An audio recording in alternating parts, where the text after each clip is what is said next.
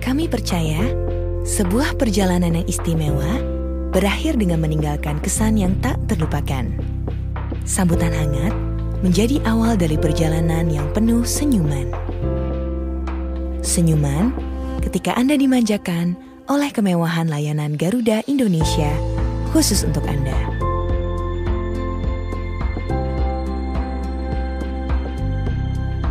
Senyuman yang hadir dari kuliner lezat menggoda yang kami sajikan.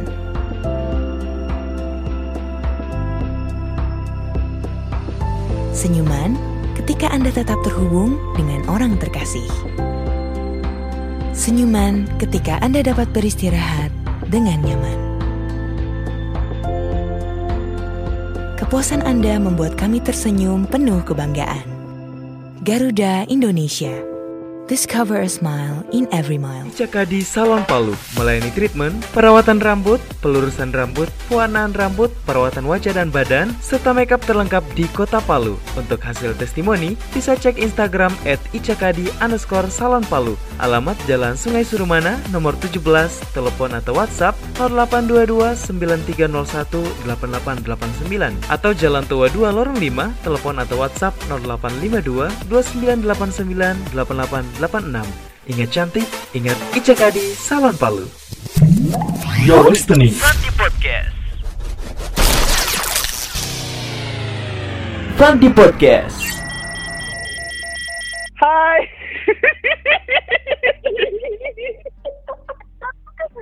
Iya, semuanya kan harus dimulai dengan tertawa dulu kan, biar bahagia. Sepakat gak sih, Dalo? Sepakat. Ya, Hmm, sepakat. Yes, malam ini eh, jadi malam yang apa ya? Yang istimewa karena di hotel edisi ini nih Dalo kita kedatangan tamu yang istimewa juga pastinya. Wah, siapa tuh? Wah, pasti kamu pada penasaran kan siapa narasumber kita pada malam hari ini? Siapa bintang tamu kita? Hah? Siapa? Ayo, ayo tebak siapa? Jadi terpaksa ya. Ini ini terpaksa ini sebenarnya kita telepon dia karena kita sudah tidak punya eh, narasumber lagi. Dasar. Bercanda. Assalamualaikum Nisa, anak soleha. Waalaikumsalam. Nisa, gimana nih kabar kamu Nisa? Dari kita berdua bertanya ini ya. Alhamdulillah baik seperti Mm-mm. bunga yang bertebaran di taman. Aduh. Alhamdulillah baik. Ah, kalian apa kabar kalian? Dalo, Dalo gimana kabarnya Dalo? Mandi dulu deh. Kalau saya alhamdulillah baik sih, secara secara fisik tapi secara batin eh, terluka. Oh. Waduh, parah ya. iya, kalau Dalo, Dalo gimana kabarnya Dalo? Kalau Dalo sih sebenarnya, wah sebenarnya sehat sehat. Cuma Mm-mm. kalau secara fisik sehat, cuma secara finansial itu, aduh.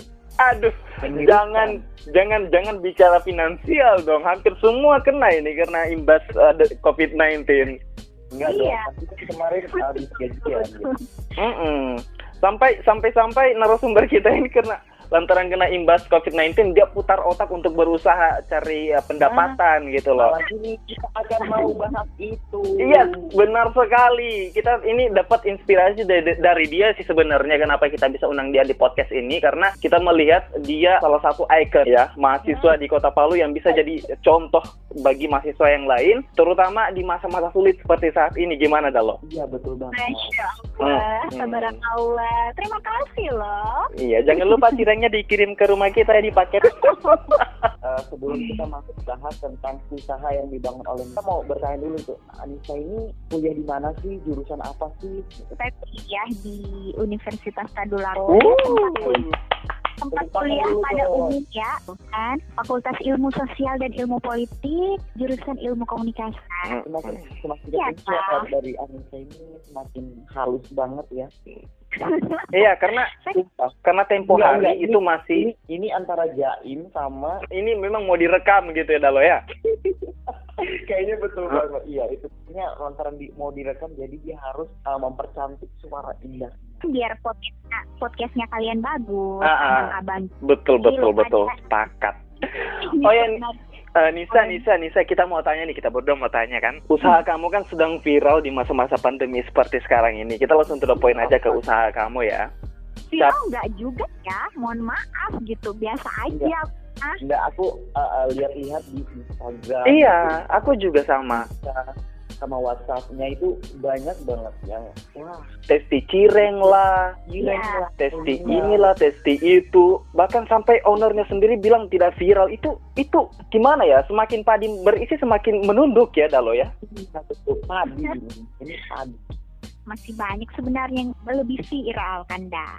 Tapi tapi itu dari sudut pandang orang lain. Tapi kalau dari sudut pandang kita berdua, kita menganggap cireng dari Nisa ini viral gitu loh. Lagi sedang uh, naik daun lah kalau dibilang Mm-mm. Baik, alhamdulillah. Alhamdulillah. Ya. Kenapa sih Nisa bisa kepikiran uh, jualan jualan uh, berusaha ya berusaha cireng di masa pandemi yang seperti latar sekarang? belakangnya apa yang melatar belakangnya Mm-mm. Ah, Oke oke. Eh, sebenarnya eh, awalnya itu kenapa bisa jualan cireng? Kan kita itu kalau eh, flashback kembali dihitung hit- eh, dihitung kembali dari awal kita ditetapkan libur ya khusus untuk Mm-mm. Unpad. Mungkin pokoknya eh, semua universitas lah di Palu. Awal sekitar bulan Maret kan liburnya. Mm-mm. Nah, sekitar bulan Maret liburnya. Jadi ya sudah sudah sampai sekarang ini sudah mau memasuki hampir lima bulan kan? Mm-mm. Iya.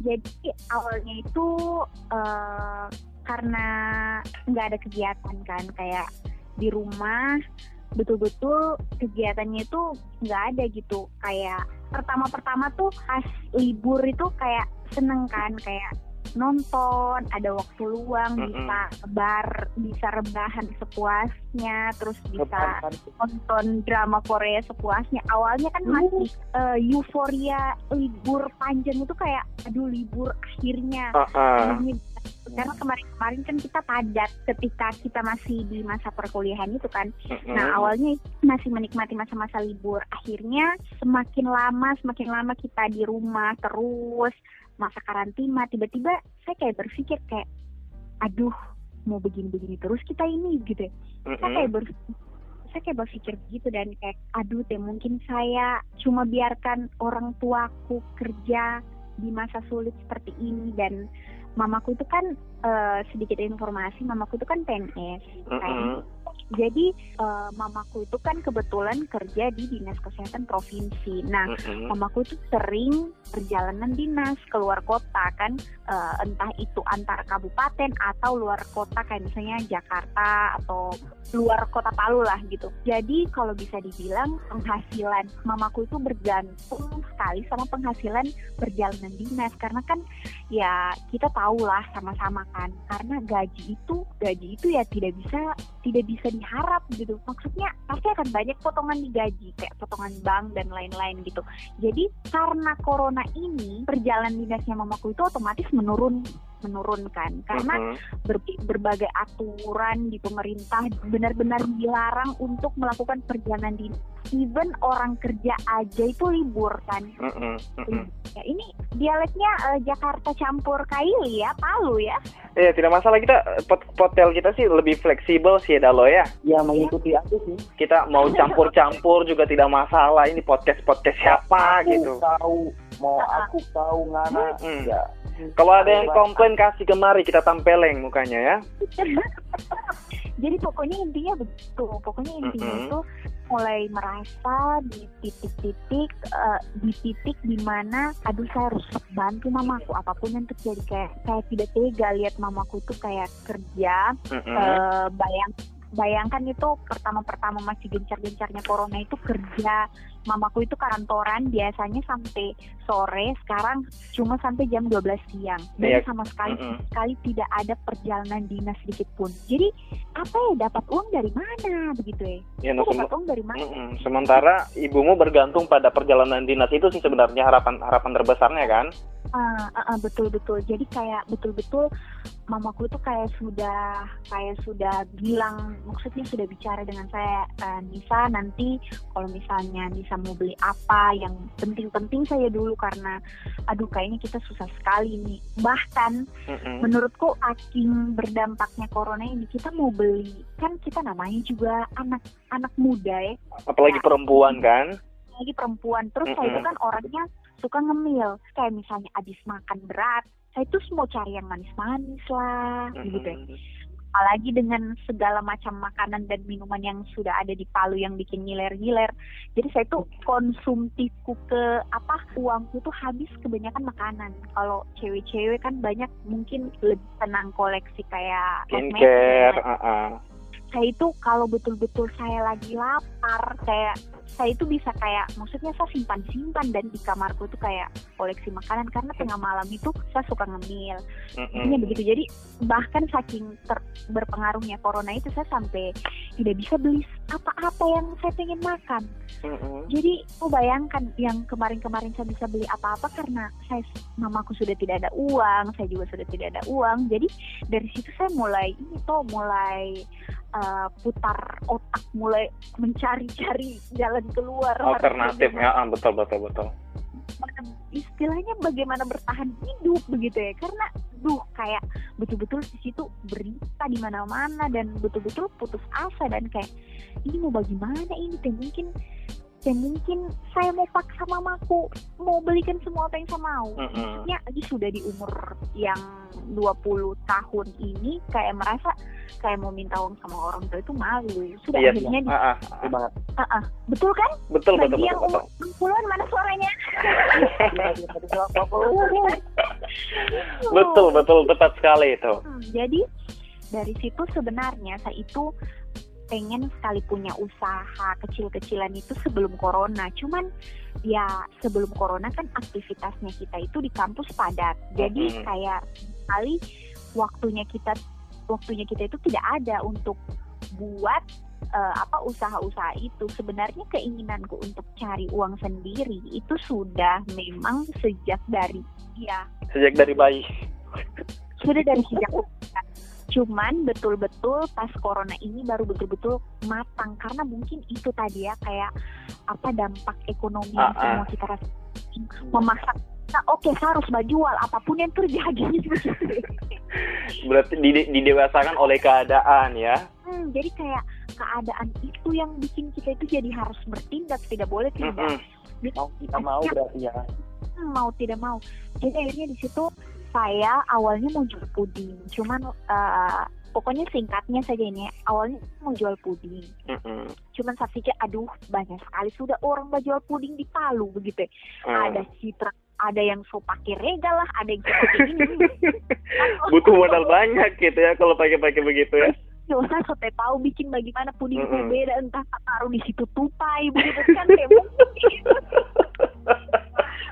kan teh mungkin tuh supaya anu dan tidak mainstream begitu kan teh mungkin jadi akhirnya saya eh, karena bayangkan in- ini menurutku usahaku yang paling mainstream sih Fandiko bayangkan saya baru pertama kali buat cireng dan saya langsung jual dan alhamdulillah itu laku sekitar 9 mika Uh, alhamdulillah 9 nikah.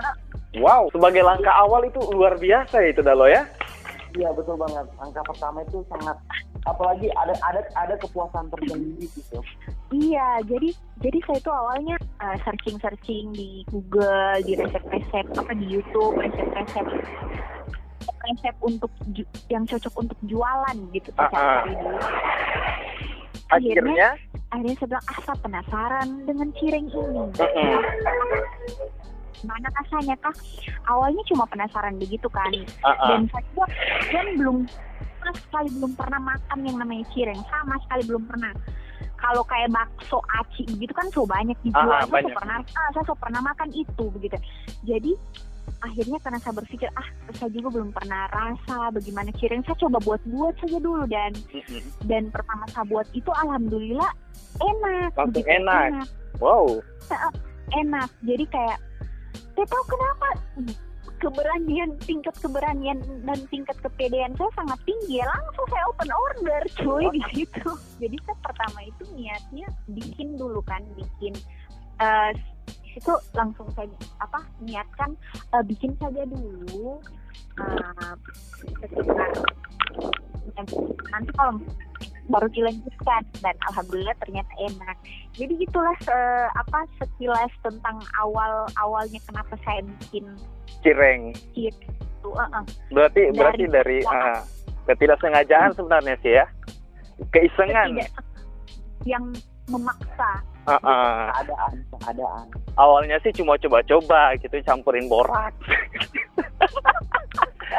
tapi tapi kalau untuk eh, cireng nisa itu sama sekali tidak pakai bahan pengawet pastinya ya. oh iya tidak dong itu cireng higienis homemade ala ala gitu ya kan biasa orang bilang homemade Mm-mm.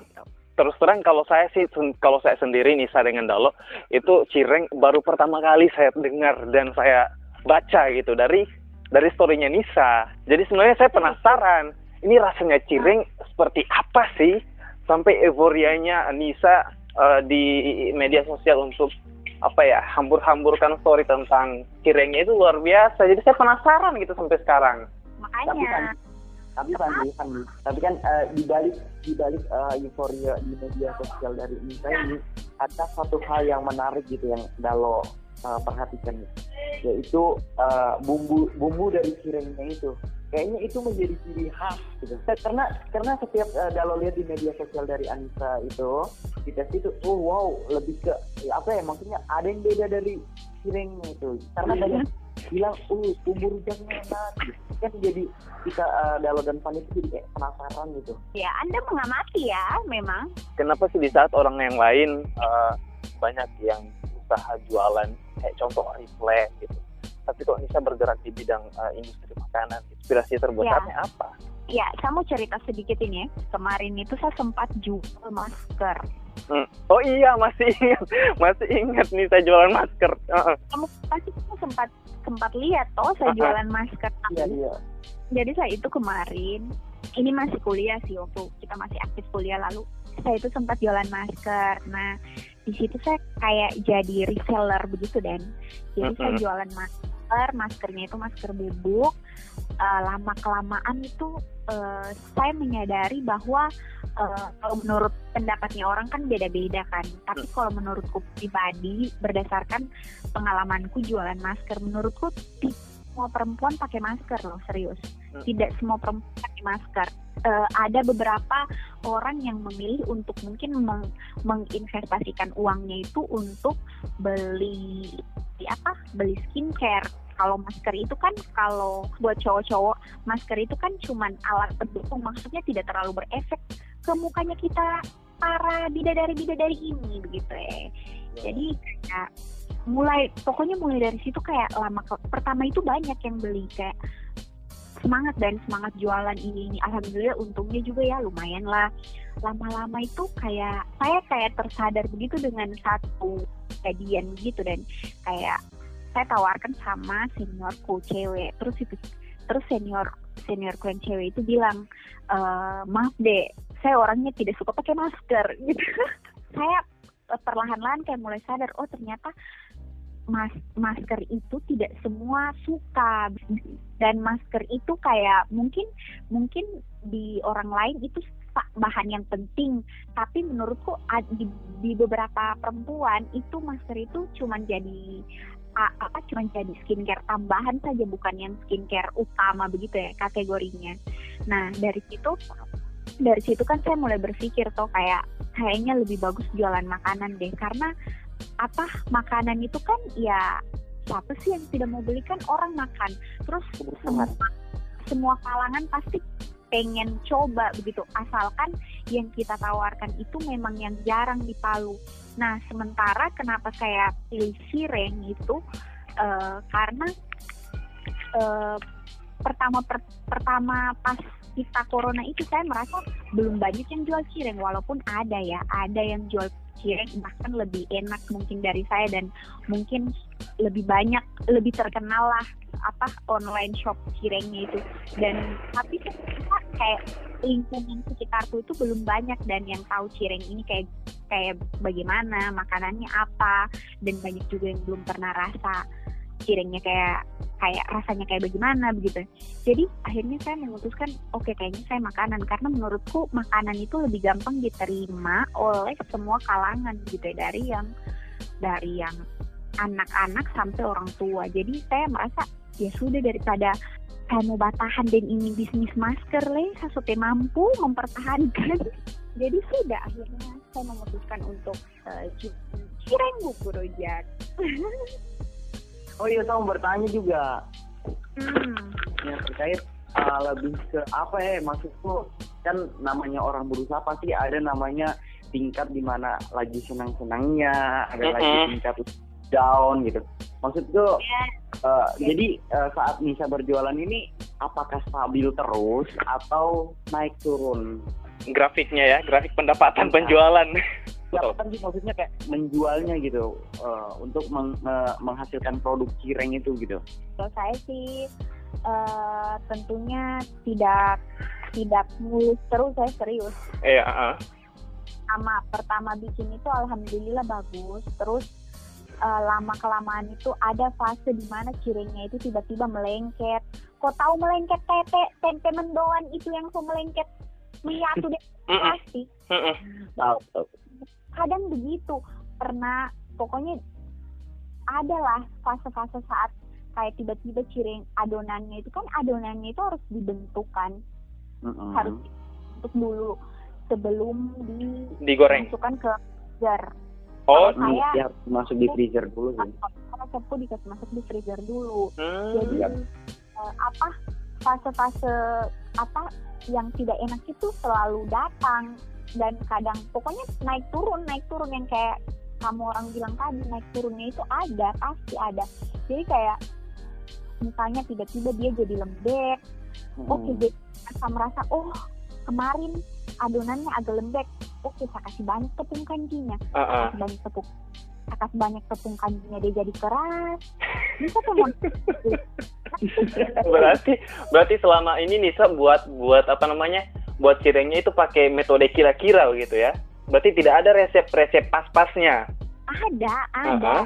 Bahkan bahkan paling parah. Saya itu saya itu masih tetap uh, sesuai resep, sesuai resep di ini di mana di Google gitu. Uh -huh.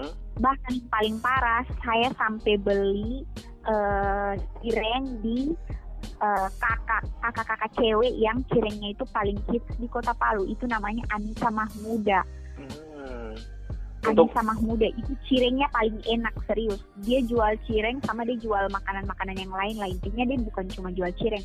Saya bahkan sampai beli cirengnya dan saya bandingkan cirengnya dengan cirengku bagaimana. Jadi yes, supaya yes. saya tahu uh -huh. deh kurangnya di mana gitu. Supaya saya tahu kurangnya di mana. Intinya pada saat proses saya buat cireng itu uh, yang yang paling dasar apa yang harus saya tanamkan adalah mempertahankan cara caraku buatnya buat cirengnya itu buat adonannya uh -uh. bagaimana sih?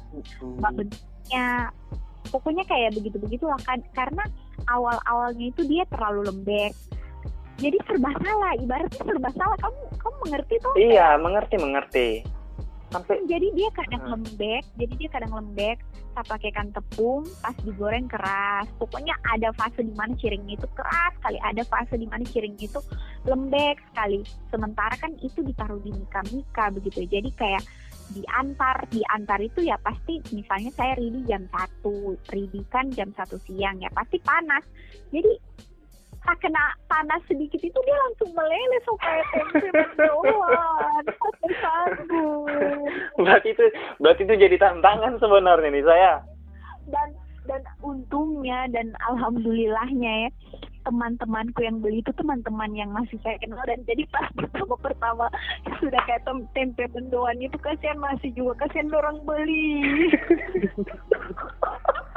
dan tetap ada fase di mana uh, emang betul-betul lagi uh, fase apa ya fase yang lagi iya nggak enak Nggak lah enak lah gitu Ah, ah. sampai sampai sampai saya itu kayak betul-betul eh sudah sama rasa supaya mau lagi bikin cireng saya mau bikin yang lain tapi kalau ada orang yang chat atau DM kayak tiba-tiba Nisa cirengnya ada itu, itu jadi Jadi semangat baru. semangat. Heeh.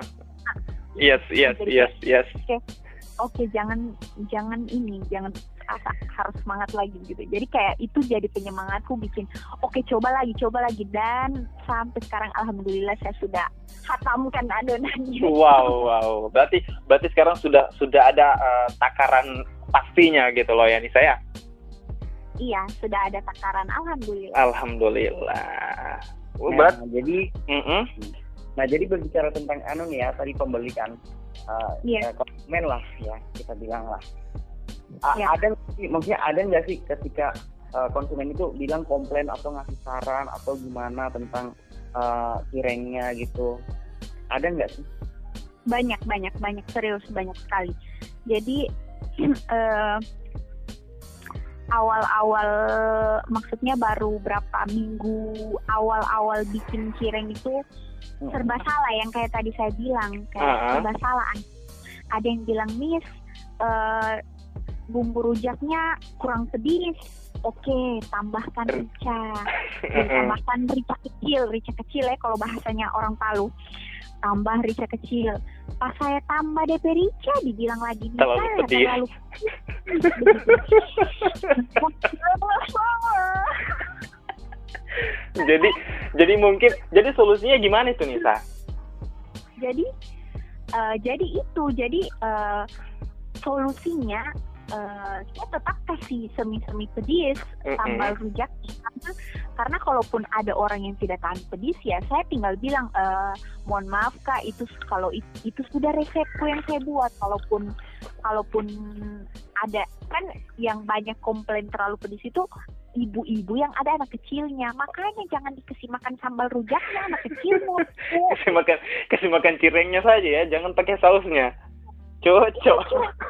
pakai susu kental manis Cireng pakai susu kental manis. dalam dalam tapi tapi saya rasa yang jadi problem di sini sebenarnya bukan dari bumbu rujaknya sih tapi dari uh, selera lidah Yes, ah, ah, betul betul. Iya, saya saya itu sampai frustasi loh, ada di tahap frustasi. Ini saya mau kasih bagaimana teh mungkin sama masa sambal rujak ini dua kali. Saya kasih pisah, saya kasih pisah yang pedis, saya kasih pisah yang tidak pedis. Iya, mungkin Memangnya, memangnya kamu siapa begitu? ya pembeli adalah raja Nisa. Kamu harus tekankan itu. Oke, oke, siap, siap, Nah, siap. mungkin mungkin Nisa bisa jadi bisa jadi pilihan yang tepat itu Nisa. Ketika kamu masak cireng uh, bumbunya itu kamu beda-bedakan. Ini yang pedis ini yang sedang ini yang level biasa gitu. Mungkin mungkin dibedakan dengan uh, apa ya? Gelang karet karet karet iya karet. Masih zaman pakai gelang karet mas. Tidak kalau misalnya kalau misalnya dia tarafnya pedis karetnya dua gitu. Bukan mas. Kayak beli gitu, gitu. Mas. eh halo mas. Sekarang sudah canggih. Mungkin Nisa bisa pakai barcode. Nanti kalau pembelinya beli di scan dulu. Oh pedis. Oh, kalau enggak, kalau enggak kan mungkin mungkin lagi sekarang lagi uh, sudah modern jadi pakai kode-kode gitu. iya itu Jadi ini- barcode. Pakai barcode Iya paham paham. saran dimasukkan. Terima Mm-mm. kasih. Sar- lebih modern lah unik Owner ownernya mut-mutan soalnya. Oh. Ini oke, Nisa. Ini terkait itu eh, kamu singgung owner. Nisa kelola cireng Oke. ini apakah sendiri atau dibantu dengan eh, tim? Biasa kan gitu kan? Biasa kan buat tim Iya. sebagian orang. Kalau Nisa gimana? eh awalnya itu dibantu sama mamaku. Mm-mm. Awal awalnya lama-lama sudah sendiri. Jadi bayangkan saking saya apa saking saya tidak mampu handle semuanya sendiri misalnya eh, Membludak dulu, pesanan. eh, kan ah, sekarang kan saya sudah ada kurir. Oh, alhamdulillah kurir. sudah ready kurir hmm, juga ya. Alhamdulillah sudah ada kurir. Kalau kemarin pas belum ada kurir, saya itu model atau sistemku jualan cireng itu begini. Saya hari Senin itu khusus babikin, hari Selasa khusus mbak antar. Karena kau bayangkan kalau hari Senin saya gosok babikin, kau mbak antar, ya masuk akal, tata badan. Iya betul betul betul betul.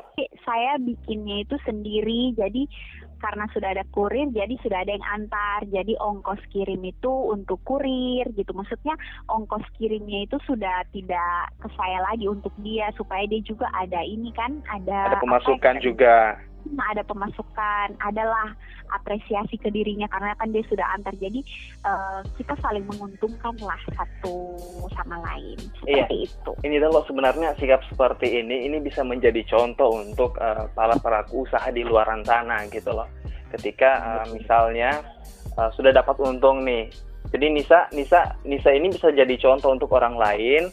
Jadi dia tidak mau ambil semuanya sendiri gitu loh dia mau share dia mau bagi-bagi uh, keuntungannya alhamdulillah itu itu poin penting sih yang bisa kita petik juga dari uh, sosok Nisa ini ya Dalo ya dia tidak rakus hmm? sendiri uh. tidak rakus Iya, karena kan ada yang begitu Nisa.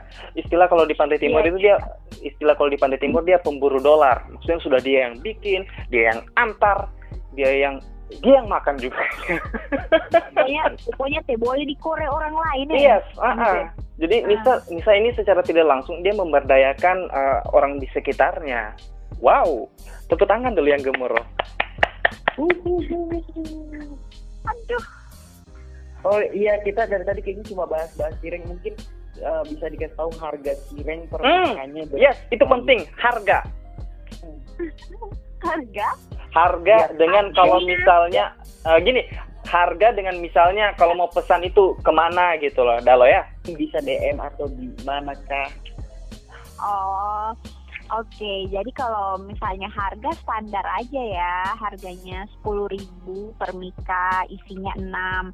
Tapi jangan sedih teman-teman, isi 6 itu DP cireng itu gendut-gendut, mbak isi istilahnya. Gemes kayak dalo kali ya. Iya, kayak dalo, betul sudah.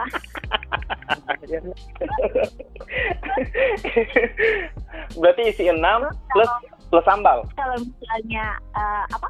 Dia cirengnya isi 6 plus sambal dalam mika begitu? Iya, plus sambal. Murah kan sepuluh ribu? Iya, seukuran saya dengan dal ya Sultan ya kita berdua murah, murah banget sih. Kan kalau cuma satu gitu. kalau mau order, uh -uh kalau mau order itu uh, langsung di Instagram Nisa titik Nur Khaliza. Nanti di ini ya, nanti kalau misalnya podcastnya udah tayang, cantumin Instagram saya ya, iya. supaya yes. nanti kalau ada yang mau pesan gitu, oke oke oke. Siap siap siap siap siap. Nanti iya. Uh, kopinya ditambah oke? Iya yes, betul betul betul betul. betul. Oke karena sini kayaknya kita mau masuk di segmen terakhir jadi. Uh -uh. Uh, jadi kita di jadi di sini di segmen terakhir ini uh, kasih motivasi kepada uh, yang orang-orang yang mau berusaha untuk uh, berjualan gitu.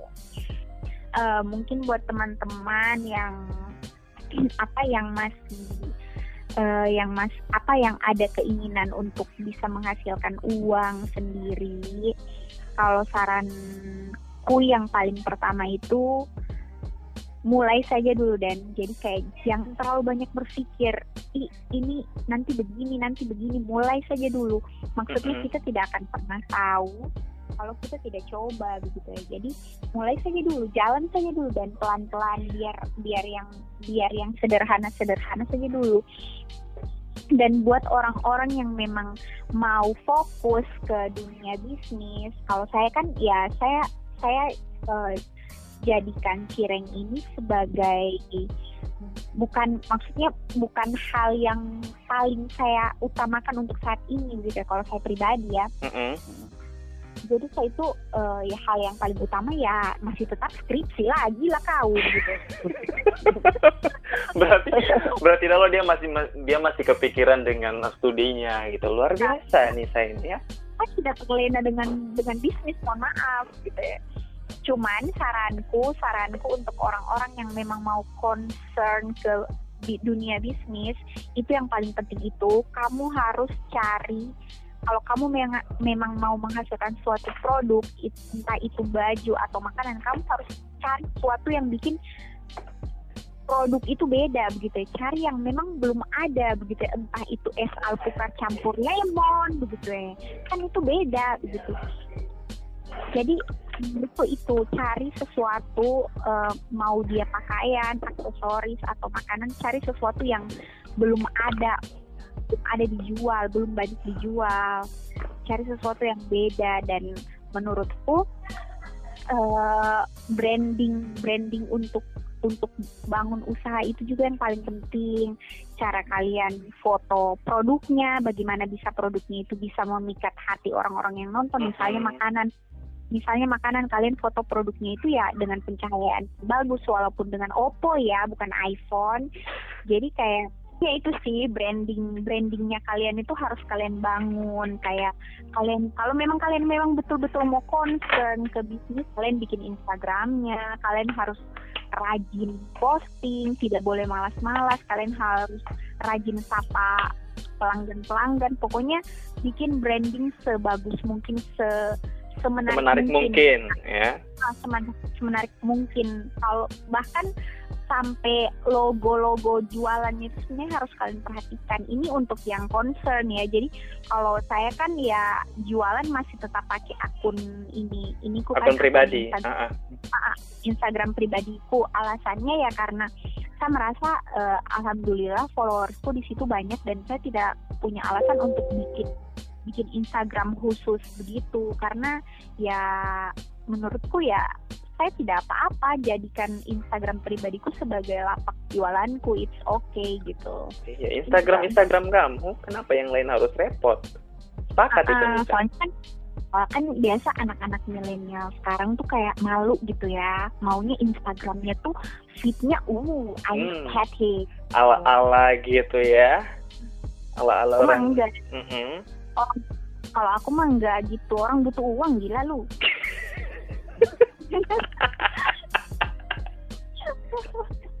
Iya betul betul betul.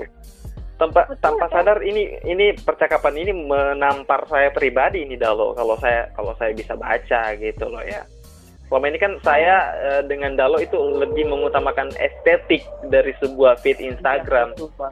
Tapi kalau Nisa itu sama sekali tidak dipikirkan yang penting Nisa bisa survive bisa bertahan hidup apa pun caranya iya. selagi halal ya yowes Bismillah.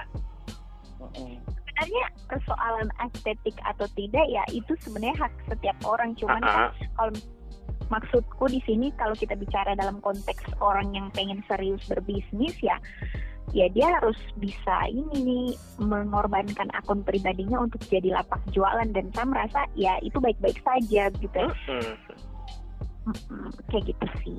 Iya, bahkan sekelas Ivan Gunawan sekalipun dia bahkan uh, promosikan jualan orang lain di lapak di di mana namanya di feed Instagramnya. Jadi kalau nah, untuk Instagram sendiri kenapa harus malu gitu untuk produk sendiri?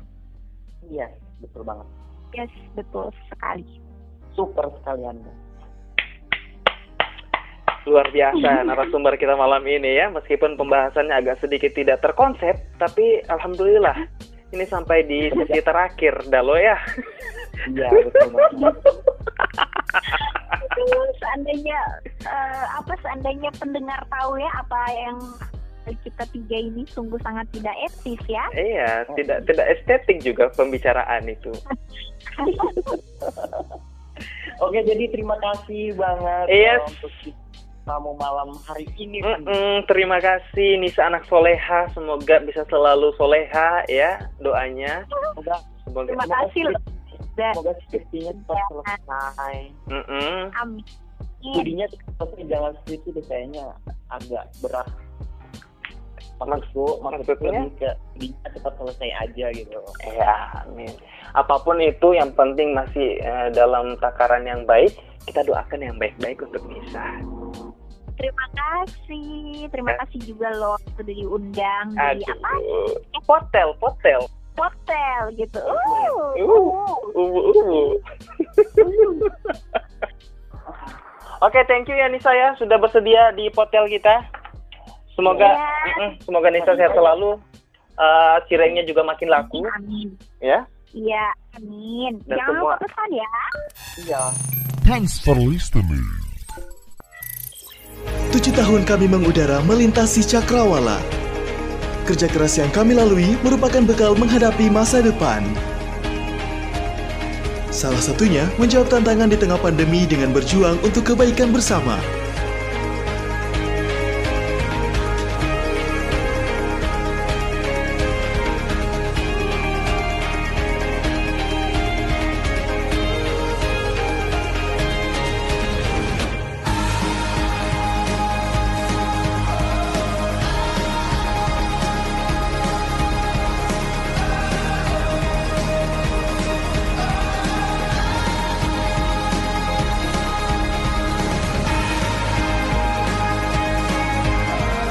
Kami akan terus melangkah ke depan menghadapi tantangan untuk meraih prestasi. Terima kasih tamu Batik Air telah menjadi bagian dari perjalanan kami. You're listening Franti Podcast. Franti Podcast.